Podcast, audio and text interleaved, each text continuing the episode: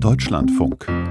Informationen am Morgen. Das formale Wahlziel, also die Kanzlerin zu stellen, das haben die Grünen verpasst, trotz der ersten Kanzlerkandidatin in der Geschichte der Partei. Dennoch, mit 118 Menschen ist es eine sehr, sehr große Fraktion im künftigen Deutschen Bundestag geworden. Eine Fraktion, die zum Königsmacher werden könnte, entweder für Olaf Scholz von der SPD in einer sogenannten Ampelkoalition oder eben für Armin Laschet. Jamaika lautet da ja das Stichwort. Es geht wahrscheinlich am Ende um die Inhalte. Wo sieht die Ökopartei Verhandlungsmasse? Klaus Remme berichtet. Tag 2 nach der Wahl. Für die Grünen wechselt das Rampenlicht heute von den Parteigremien weg hin zur Bundestagsfraktion. Um 13 Uhr versammeln sich alte und viele neu gewählte Abgeordnete im Plenarsaal des Bundestages. Doch die zentrale Frage lautet auch hier: Ampel oder Jamaika? Die FDP mit den Sozis, die Grünen mit der Union. Robert Habeck versuchte gestern, der Skepsis Optimismus entgegenzusetzen. Ist eine harte Übung, mit vielen Zumutungen verbunden.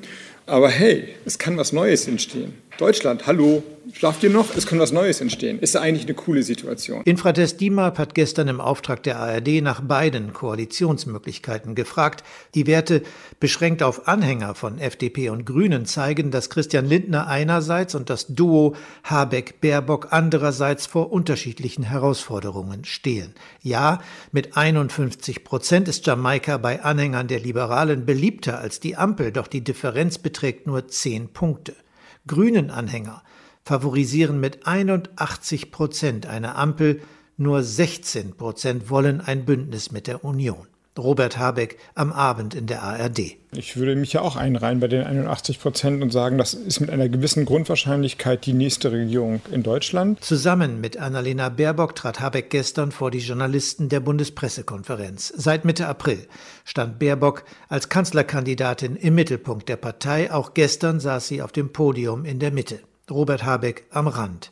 Doch es tut sich was im Kräfteverhältnis der beiden Parteivorsitzenden. Das haben wir vor Monaten genauso besprochen, dass wir, wenn der Wahlkampf vorbei ist, wir gemeinsam als Parteivorsitzende diese Sondierung führen und auch alle sonstigen Fragen bei uns selbstverständlich geklärt worden sind, weil das gehört zu einer Verantwortung dazu, wenn man ein Land führen will.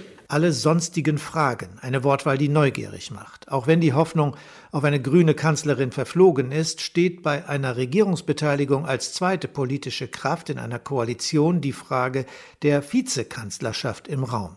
Zur Verantwortung gehöre eine gute Vorbereitung, erläuterte Robert Habeck auf Nachfrage und weiter. Und es gehört aber auch zur Verantwortung, diese Klärung dann nicht zu Markte zu tragen. Aber gehen Sie davon aus, dass wir komplett sortiert sind. Habeck soll Vizekanzler werden, so heißt es denn heute auch auf der Titelseite der FAZ. Das Blatt beruft sich auf mehrere Quellen, die Parteiführung dementiert das nicht. So wird es in den kommenden Tagen also zu Gesprächen zwischen allen Beteiligten kommen. Und auch wenn Habeck dafür plädiert, den Raum der Möglichkeiten, wie er sagt, zu erweitern, eine Option nimmt er schon jetzt vom Tisch. Dann werden ja alle irre werden, wenn wir sagen, oh, wir haben es irgendwie nicht hingekriegt. Was soll das sein? Wieder eine GroKo oder Ostern wählen wir neu? Scheitern ist keine Option.